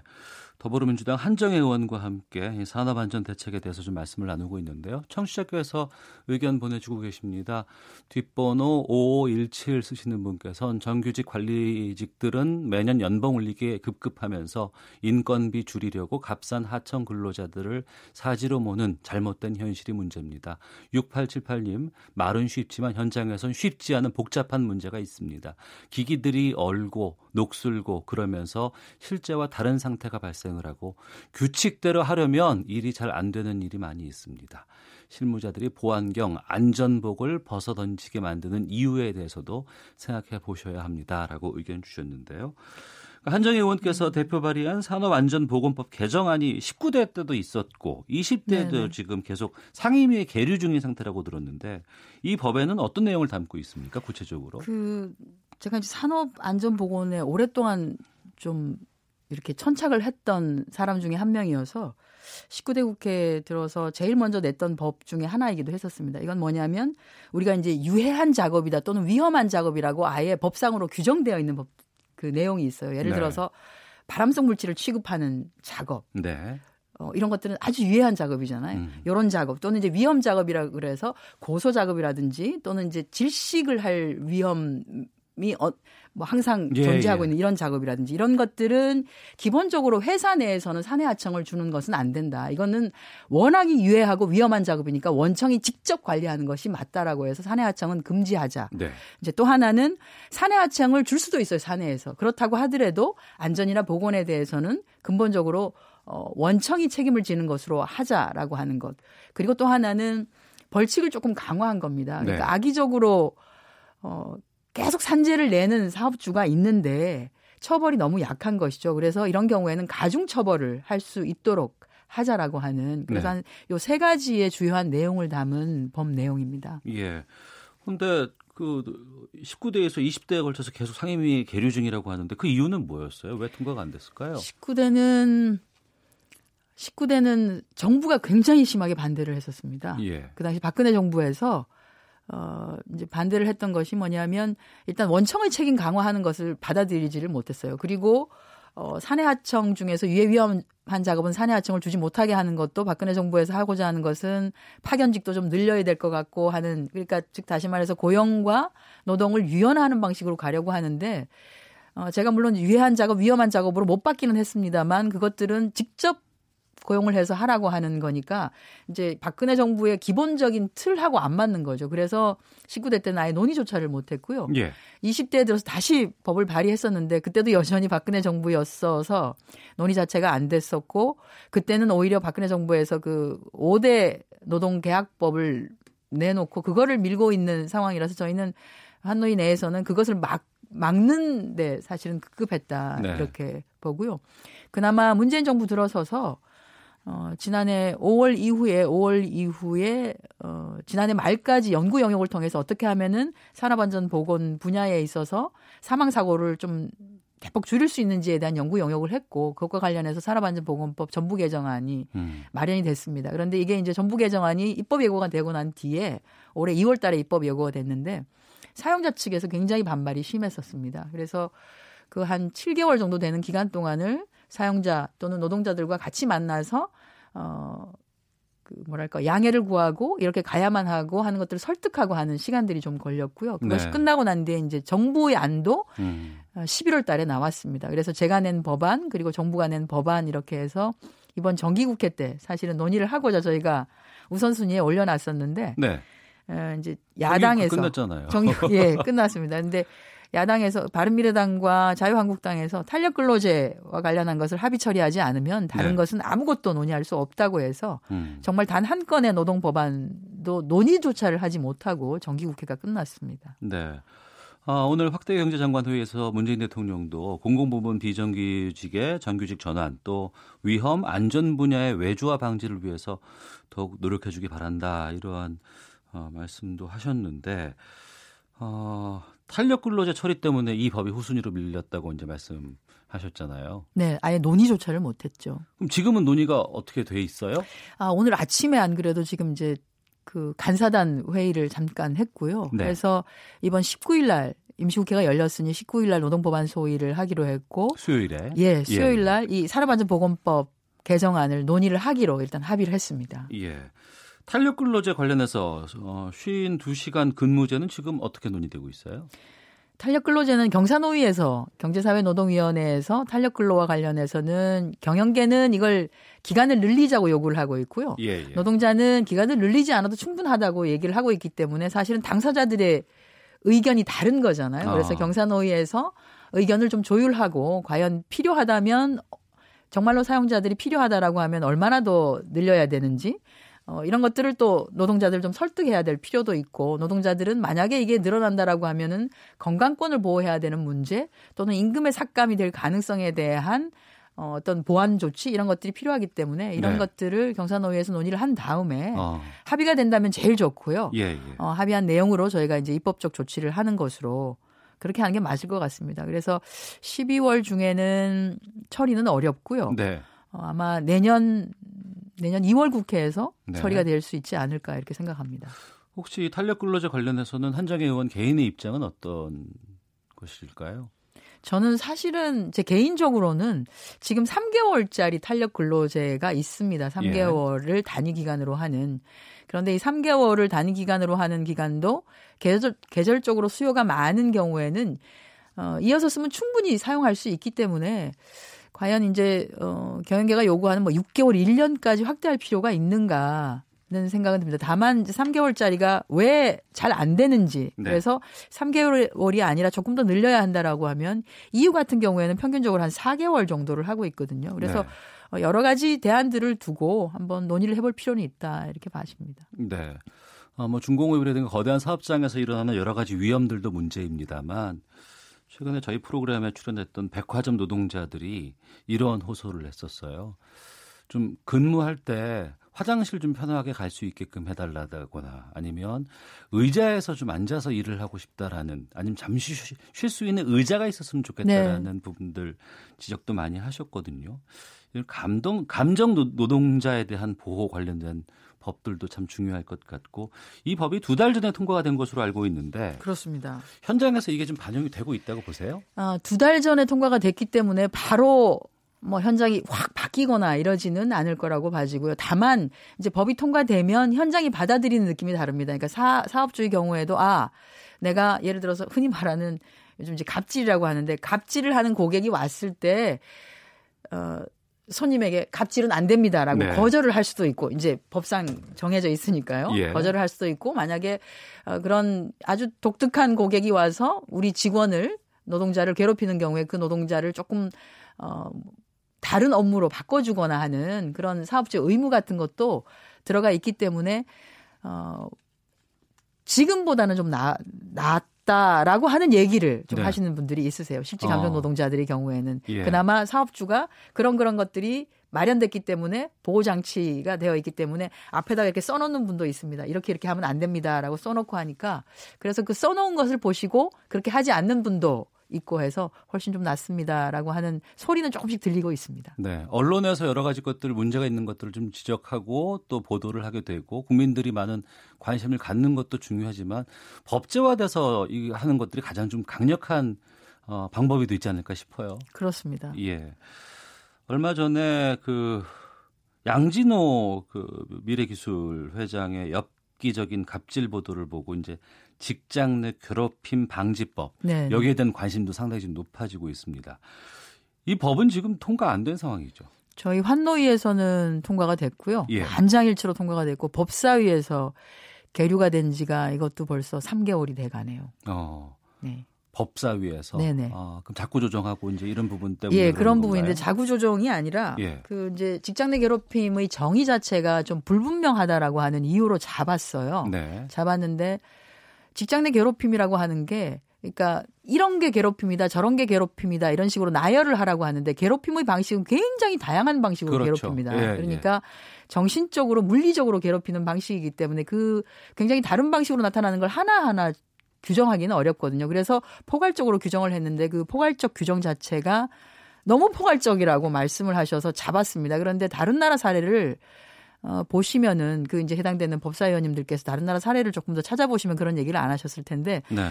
타국의 경우에는 훨씬 더 포괄적이거든요. 아 그래요? 예. 어.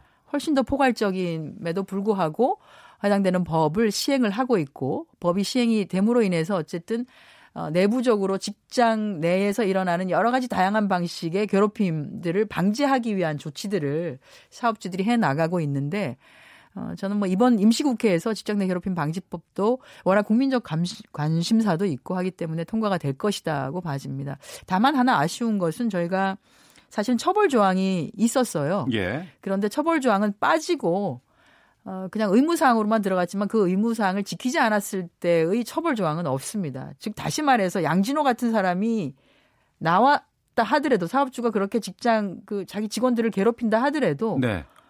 처벌할 수 있는 조항은 또 없는 거예요. 어. 그게 굉장히 아쉽기는 합니다만 처벌 조항이 들어가면 그것도 안 된다고 해서 처벌 조항은 빠졌습니다. 그러나 지금 이제 국민적 관심사나 이런 것들이 있기 때문에 저희가 일단은 이 법을 통과시키고 또, 또 개정안을 조금 내서 다시 재 개정에 들어가는 작업 뭐 그것을 추가적으로 할 예정입니다. 네. 올해 돌아보면은 참 이 유난히 갑질이라는 단어가 많이 뉴스에서 등장을 했습니다. 어, 올 한 해 좀 노동의 이슈에서 봤을 때 어떤 생각이 드셨는지도 궁금하고요. 또 앞으로 우리 노동에서 어떤 것들을 좀 많이 개선해야 된다고 보시는지 끝으로 말씀 여쭙겠습니다. 그 사람이 이제 살면서 일을 하는 시간이 하루 중에 보면 굉장히 긴 시간에 해당이 됩니다. 그런데 네. 그 일하는 시간 동안이 그 당사자에게 모욕적이거나 괴롭거나 눈물을 흘리게 하는 시간은 아니었으면 좋겠다는 생각이 들어요. 네. 일을 함으로써 자기 개발도 하고 그리고 가족들과의 삶을 꾸려나가고 하는 어찌 보면 굉장히 좋은 어 내가 살아가게 하는 하나의 원천이 될 수도 있는데 그것이 아니라 그 직장 내에서의 생활 자체가 어떤 사람을 어 극단으로 몰아넣는 방식 죽게 만드는 방식 이런 방식의 노동 환경들은 이제는 근절되어야 하지 않나. 네.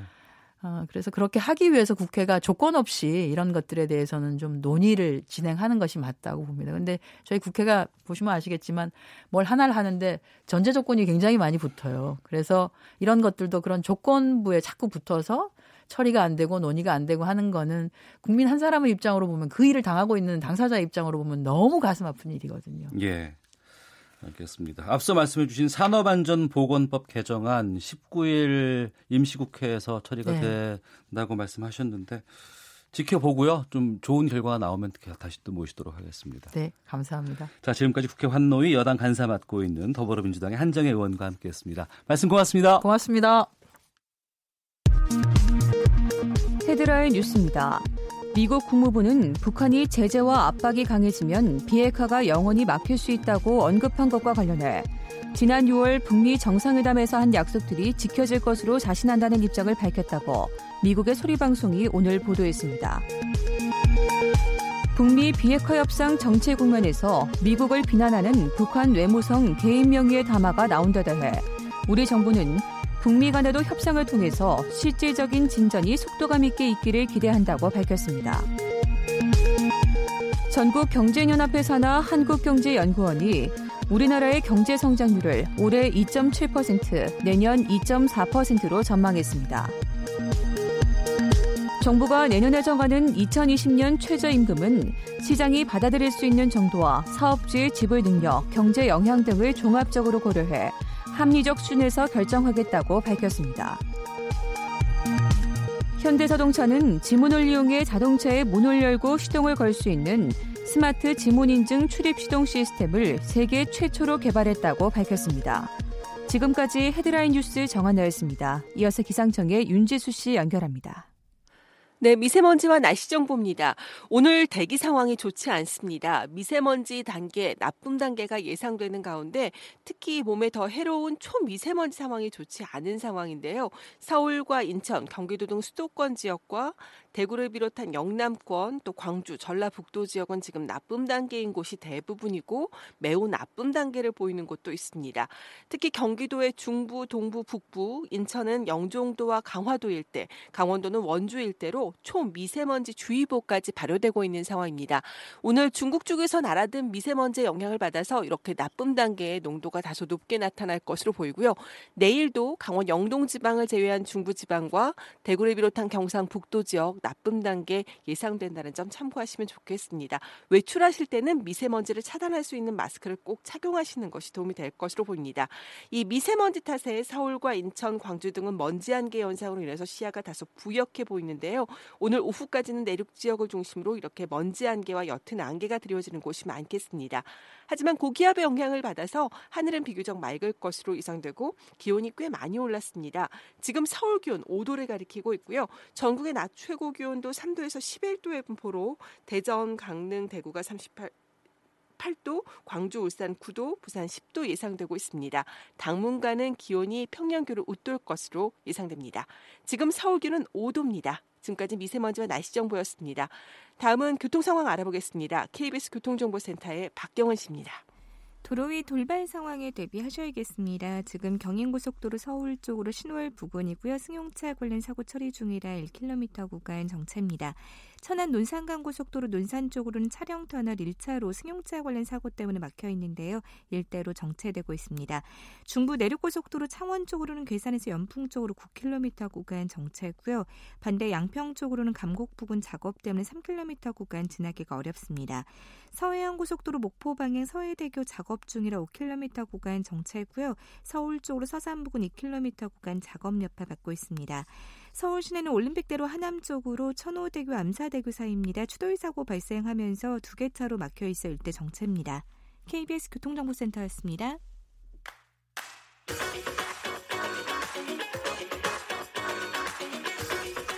오태훈의 시사본부는 청취자 여러분의 참여를 기다리고 있습니다. 문자 번호 9730. 짧은 문자 50원, 긴 문자 100원의 정보 이용료가 있고요. 콩 게시판은 무료입니다. 생방송 중에 참여해 주세요. 네, KBS 라디오 오태훈의 시사본부 듣고 계신 지금 시각 1시 30분 지나고 있습니다. 미리 보는 주간 정가 이슈 한, 치, 한 주간의 정치권 동향 짚어보는 정치 구말리 시사인의 이수기 선임 기자와 함께합니다. 어서 오십시오. 예, 안녕하세요. 예. 경찰의 지인의 수사 상황을 캐물었다고 알려진 청와대 특감반 직원이 사실은 친여 인사 우윤근 주 러시아 대사와 관련한 비위 첩보를 해서 본인이 부당하게 쫓겨난 것이다. 이런 주장을 하고 있고 청와대는 의혹을 강력하게 부인하고 이 김모 씨에 대한 법적 대응까지 예고하고 있습니다. 우윤근 대사와 관련해서 이게 어떤 일이 있다는 거예요? 지금 이 그 전 특감반 직원이 얘기하는 게 두 가지입니다. 네. 그러니까 네. 하나는 그 2009년에 사업가 장모 씨로부터 이 우윤군 전 의원이 그 취업 청탁 명목으로 천만 원을 받은 의혹이 있다. 네. 아 그리고 또 하나는 2011년에 김창경 미래저축은행 회장 측으로부터 이 검찰 수사를 무마하는 대가로 1억 원을 받은 적이 있다. 근데 이런 부분에 대해서 본인이 그 첩보를 파악해서 네. 지난번 러시아 대사 그 어, 임명할 때 어, 사전에 검증 절차에 사용하라고 올렸는데 첩보를 이 부분에 대해서 이제 묵살을 했고 음. 어, 그 부분이 어쨌든 어, 본인이 이번에 쫓겨나게 된 그런 핵심 미움을 산 계기다 이렇게 얘기를 하고 있는 거죠. 네. 여기에 대해서 이제 그 청와대는 강력하게 반발을 했잖아요. 예, 이 건 자체가 청와대에서는 어 2015년에 이미 그러니까 박근혜 정부 당시에 검찰에서 조사를 했던 것들이고 그 당시에 다 문제가 없는 걸로 드러났던 거다. 네. 우윤근 대사가 당시 야당 의원이었는데 그때 문제가 있었으면 검찰이나 여권에서 가만뒀겠느냐 어. 그런 거고 이제 지금 이렇게 얘기하는 거는 본인이 이, 이 비위를 저지른 걸 가지고 조사를 받게 되니까 그걸 물타기 하려는 거 내지는 역공 차원에서 지금 흔들고 있는 거다라고 얘기를 하고 있는 거죠. 네. 이 청와대 특감반 출신인 김모 씨가 이 폭로 메일을 언론에 돌렸다면서요? 네, 지금 언론에도 돌리고 있고요. 네. 그리고 또 특정 언론하고는 계속해서 인터뷰도 하고 음. 또 어, 메일 저 자료도 또 제공하고 이렇게 하고 있는 거죠. 네. 그래서 일종의 이제 언론 플레이를 지금 하고 있는 셈인데 어, 그러다 보니까 이제 새로운 내용들이 나오고 있는데 여기에 대해서는 사실 검증이 좀 필요한 대목이지요. 음. 왜냐하면 어, 지, 지금 입장 자체가 본인이 어쨌거나 궁지에 몰려 있는 상황이기 때 문에 네. 근데 이제 언론으로서는 또 어, 새로운 내용들이 제공되고 있기 때문에 이 부분을 어, 보도할 수 있는 측면들은 있다고 봅니다. 음. 다만 이제 청와대는 이거를 좀 검증을 하면서 보도를 해줬으면 좋겠다라고 얘기를 하고 있는데 네. 이런 내용이 나오면 거기에 대해서 이제 청와대 쪽에서 또 이렇게 어, 답변을 하고 음. 이러는 과정을 통해서 전반적으로 좀 어, 사안이 좀 드러나겠죠. 네. 근데 이거에 대해서 지금 하여튼 제일 중요한 대목은 어, 이 우윤근 전 의원, 그러니까 지금 러시아 대하, 대사에 대한 사건과 관련해서 어, 또, 라, 또 다른 그 얘기들이 나오고 있는 게 있어요. 이를테면 오늘 한국일보가 보도한 걸 보면 네. 음, 청와대에서는 2015년 당시에 검찰에서 조사를 했지만 이게 어, 문제가 없었기 때문에 예, 그래서 불입 불입건 됐다라고 얘기를 하고 있는데 근데 어, 한국일보 보도에 따르면 그 당시에는 별건이라면서. 그러니까 이 부분에 대해서 이제 그 당시에 이 장모 씨가 어, 자신이 어, 이 사건을 얘기하니까 아 이건 보, 기존의 얘기 조사하고 있던 거와는 별 건이라서 네. 어, 이 부분에 대해서는 다시 진정을 하든지 다시 그 문제 제기를 했으면 좋겠다라고 얘기를 했는데 그러면서 이게 조사가 안 됐다는 거거든요. 음. 그렇다면 조사가 돼서 문제가 없었다라고 판명이 낸 거가 아니고 네. 조사가 아직 안 된 것일 수 있기 때문에 아. 이 부분은 음, 새로 한번 검증이 돼야 될 필요는 있어 보입니다. 왜냐하면 예. 예. 이 부분은 어, 이게 우윤군 대사의 얘기가 두 가지 측면에서 좀그 확인이 안 되는 게 있거든요. 하나는 어쨌든 이 부분이 왜 천만 원을 그 당시 받았던 거 받았다는 의혹이 있는데 본인은 안 받았다는 거고요. 네. 우, 우 대사는 대신 그러면 2016년에 그 당사자한테 장모 씨한테 어우 당시 의원의 음, 보좌관이 천만 원을 빌려줬다라는 건데요. 근데 빌려준 이유가 뭔가 그러니까 여러 가지 입막은 막 그러니까 좀 시끄러워서 그러니까 빌려줬다라는 건데 그 빌려줬다라는 이유와 어, 그 당시 정황에 대해 좀 정확하게 어, 입증이 돼야 할 필요가 있는 것 같고요.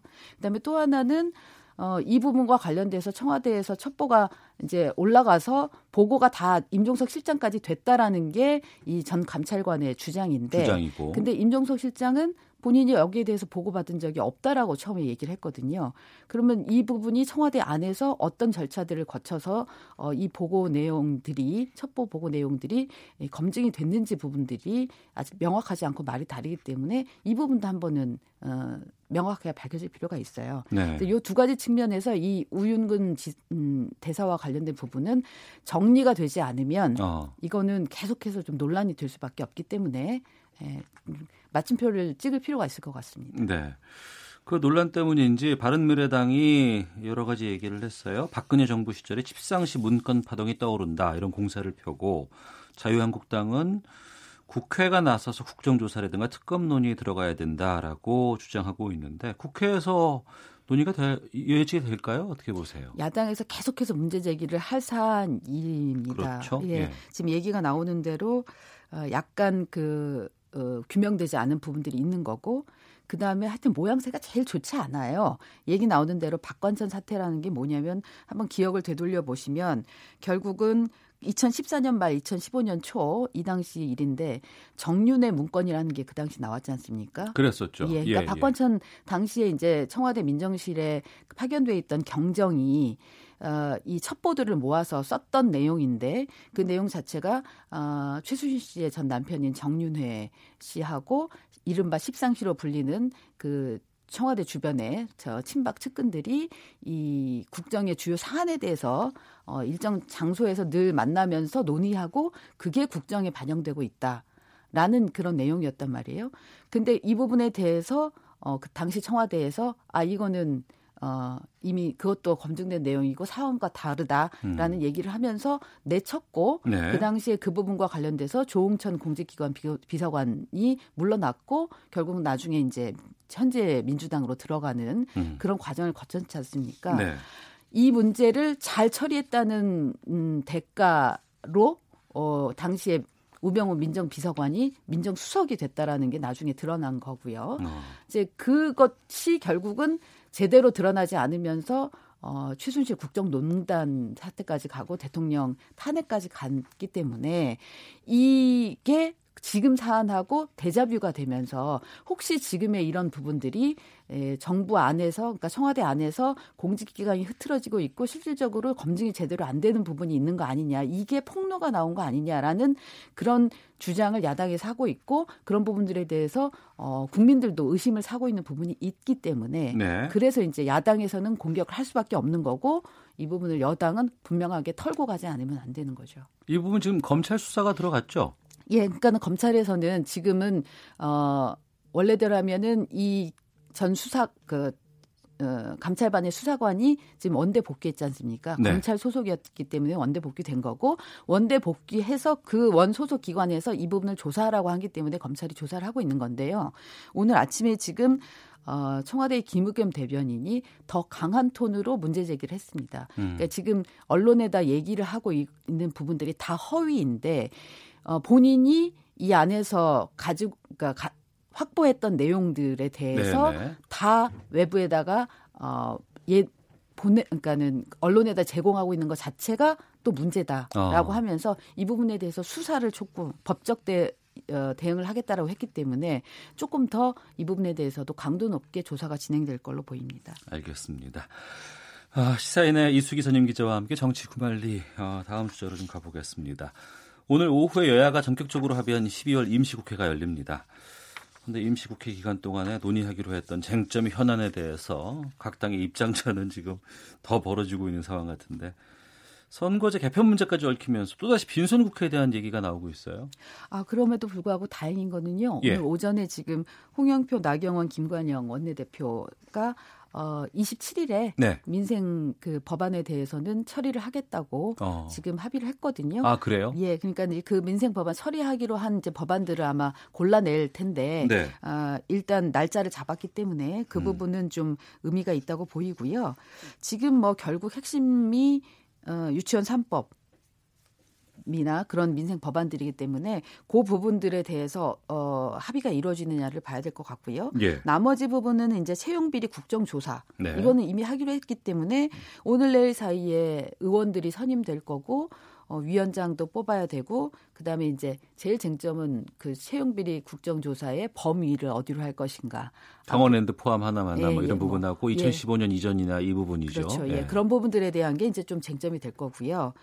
탄력 근로제 단위 기간 확대 이 부분은 뭐 어차피 여야가 어, 이 부분 하기로 한 부분이고 대통령도 어, 오늘 뭐 경제장관 확대 회의에서도 이런 부분들에서는 부작용이 있으면은 반영을 해야 된다라고 얘기를 했기 때문에 네. 아, 이런 부분들은 오히려 쉽게 해, 해결이 되지 않을까 싶습니다. 네.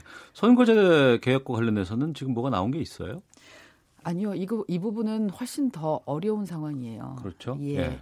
어, 이 내용을 보면 결국은 적극 검토, 야, 그 비례 대표성을 강화하는 방안을 적극 검토하겠다라는 거고, 그리고 이제 심상정 정개특위 위원장이 좀 더 적극적으로 그 본인이 그 관할하고 있는 사안이니까 얘기한 거는 어, 이 부분에 대해서 대표들까지의 그 협의까지 끌어내서 내년 2월까지는 결론을 내겠다라는 네. 건데, 근데 그 부분이 지금 쉽지 않아 보이는 게 어, 그 이후에 여야의 목소리가 다 다르게 나오고 있잖아요. 각 당이 방점을 두는 데가 달라서. 근데 핵심은 비례대표성을 강화하자는 건데 네. 그럼 비례대표성을 강화하려면 비례의원이 지금 많아져야 되는 거거든요. 예. 비례의원을 어, 많아지는 방법을 어떻게 할 거냐. 현재 정족수를 놓고 그럼 그 중앙선관위에서 제안을 했던 대로 200명 지역구 플러스 100명 그 비례대표, 비례대표, 이렇게 할 거냐. 예, 예. 이거는 이제 대통령이 중앙선관위 안으로 했으면 좋겠다. 그 예. 정도면은 예. 대통령도 그 부분에 대해서 추인할 수 있다 이런 얘기잖아요. 근데 그렇게 하려면은 50여 명을 지역구원을 줄여야 되는데 네. 그 안에 대해서 여야 의원들이 합의할까요?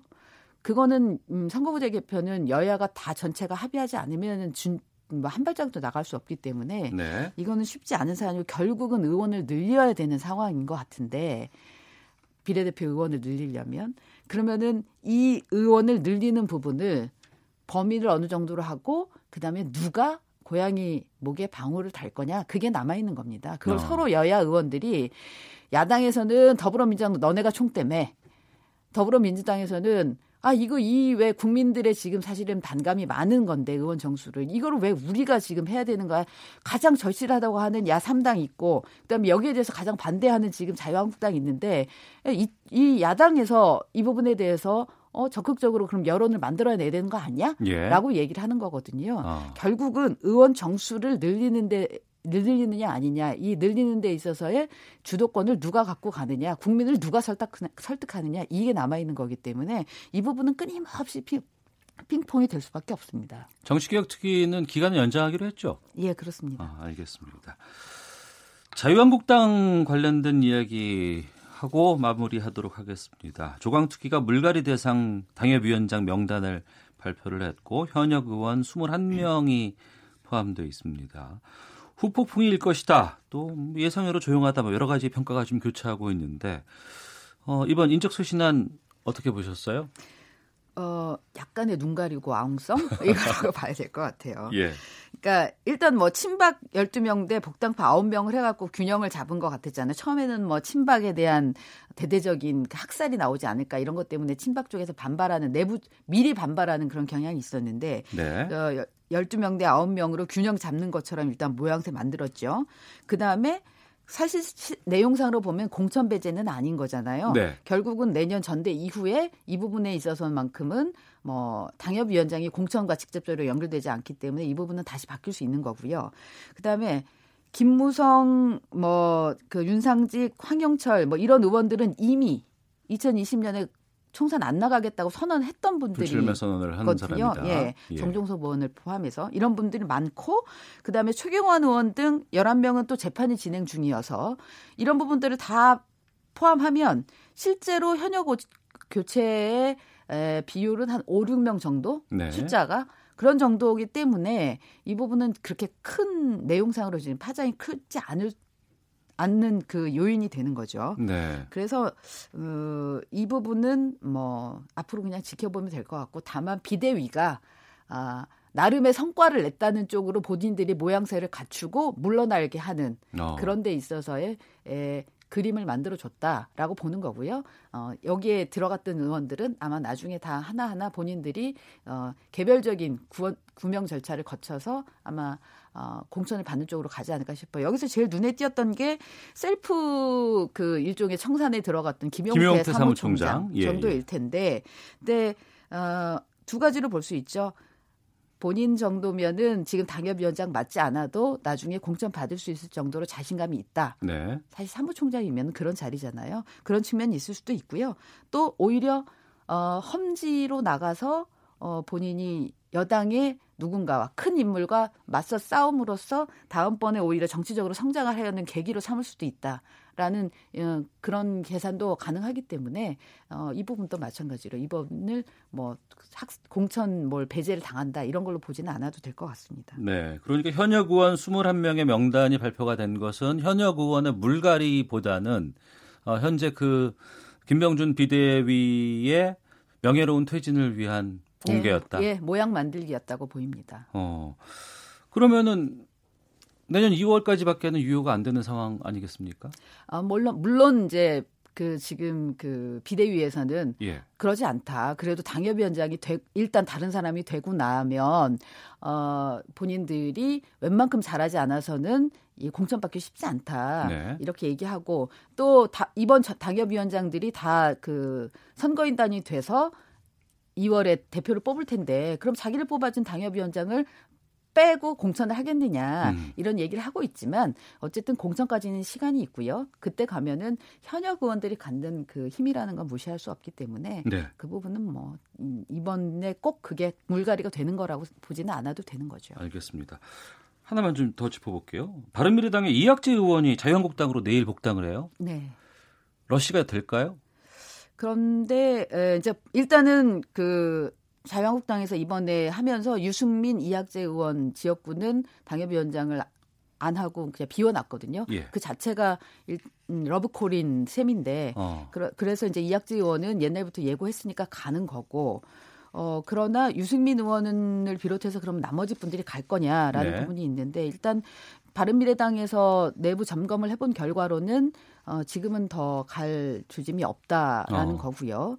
그리고 지금 자유한국당에 어쨌든 어 지난 어, 나경원 원내대표 선임을 계기로 결국은 친박계가 다시 힘을 좀 얻어가는 모양새잖아요. 예. 그리고 요번에 지금 친박계에서 어, 공천에 당협위원장에서 배제된 분들이 저렇게 아무 소리 안 하는 것들도 결국은 우리가 실질적인 힘은 가졌고 나중에 음. 전대 이후 전대부터 전대 이후 더 힘을 발휘하겠다라는 생각에서 지금 잠잠해지고 있는 거기 때문에 이런 상황이라면 바른미래당의 의원들이 알겠습니다. 예, 돌아가기가 좀 쉽지는 않은 상황인 거죠, 당장은. 예, 이번 주에 좀 주목해서 봐야 할 주간 이슈라든가 일정 간단히 소개해 주시죠. 뭐 지금 말씀드린 내용들을 좀 봐야 될 것 같고요. 예. 어, 그리고 저는 오히려 이 정치 현안과 직접 관련되지는 않지만 스티브 비건이 오잖아요. 어. 어, 와서 결국은 이 남, 음, 북미 협상과 관련된 부분, 그다음에 남북 간의 이런 교류와 관련된 부분에 있어서 어떤 진전된 내용들이 나올지 그 부분을 좀 더 지켜보는 게 더 큰 틀에서 의미가 있다고 봅니다. 알겠습니다. 정치구말리 시사인의 이수기 기자와 함께했습니다. 고맙습니다. 감사합니다.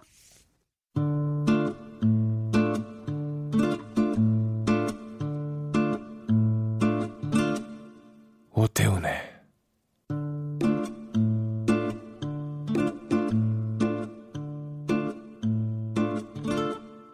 시사본부. 네, 권영주의 차차차 함께하겠습니다. 오토타임스 권영주 편집장 나오셨습니다. 어서 오십시오. 안녕하세요. 예.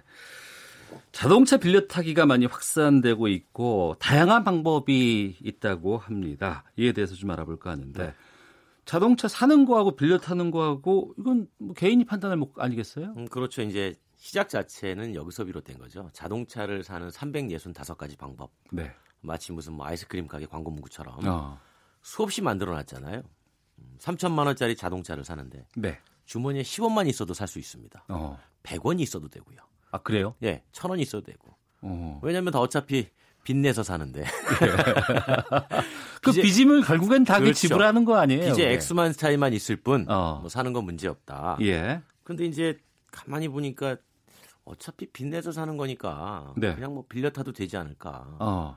아 소유하지 않고 그냥 빌려서 그냥 쓰겠다. 어차피 금융사에 이자 내는 거잖아요. 네. 그러니까 그냥 나는 빌려 탈래 해가지고 이제 렌탈 방식이 등장을 했던 거고. 네. 여기서 이제 말씀드린 렌탈은 우리가 전통적인 개념의 렌탈 보시면 되고요. 네.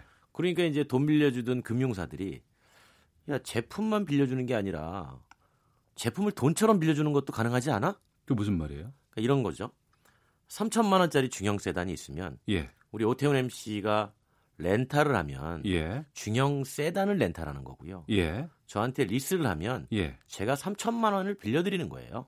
아. 근데 그거를 자동차로 빌려드리는 것의 차이. 예. 그러니까 3천만 원의 가치를 그렇죠. 아. 그게 이제 리스와 렌탈의 차이점이거든요. 네, 네. 그러니까 이런 식으로 진화를 하다가 네. 어느 한 순간에는 야 그거 뭐 1년, 3년 또는 뭐 6개월, 1년 너무 길잖아.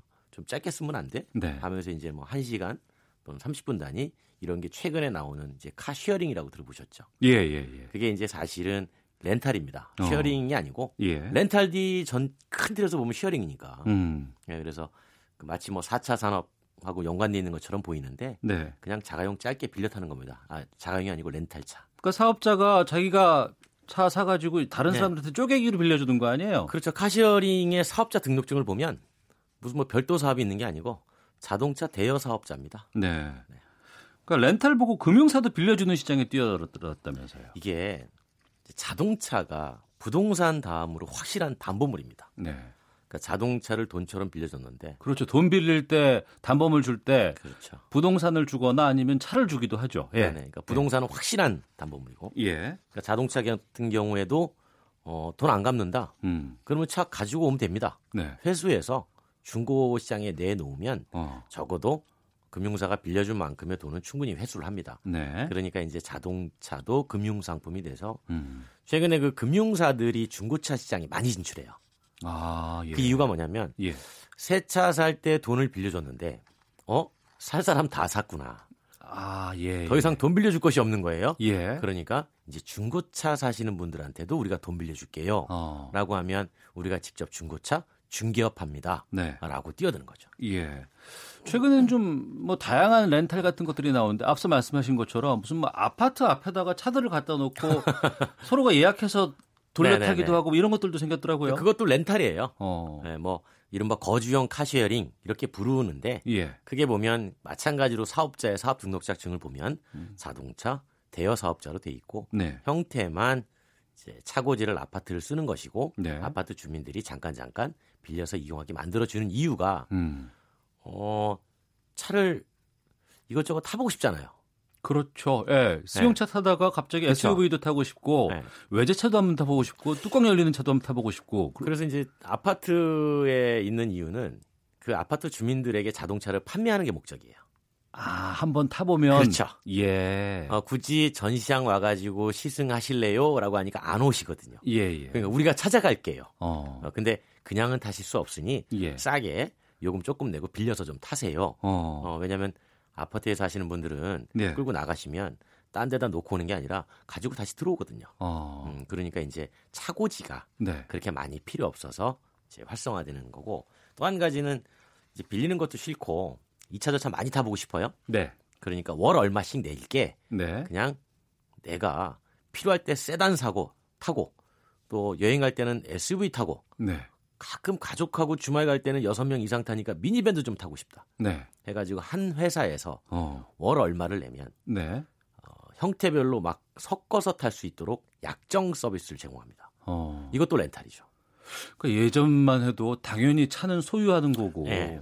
그리고 한 번 차를 사게 되면 뭐 자동차 10년 타기 운동 본부가 있을 정도로 한 차를 오랫동안 탔어야 되는데 지금은 네네. 아예 소유도 안 하고 그런 걸 이용을 하면은 내가 막 차를 여러 대 소유한 것처럼 탈 수 있겠다 이런 뭐 시각도 있겠네요. 그렇죠. 그러니까 어. 이제 뭐 일부에서는 음, 이렇게 이제 빌려 타는 개념이 확산되면 네. 결국 자동차를 사지 않을 거 아니냐. 음. 그렇게 되면 자동차 회사가 좀 힘들어질 것이다라는 전망도 있는데 네.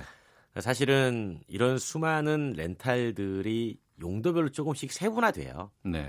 그러니까 장기 렌탈 같은 경우에는 정말 차가 필요한 사람들이 장기적으로 렌탈을 하는 거고 네. 단기 렌탈 같은 경우에는 잠깐 뭐 택시를 타고 이동하기가 애매한 지역이거나 음. 아, 본인이 조금 비싼 돈 주고 내가 혼자 편하게 갈래라고 해서 이용하는 거고 네. 거주형은 판매 전용으로 운영을 한 거고 음. 또 최근에는 이런 것도 있잖아요.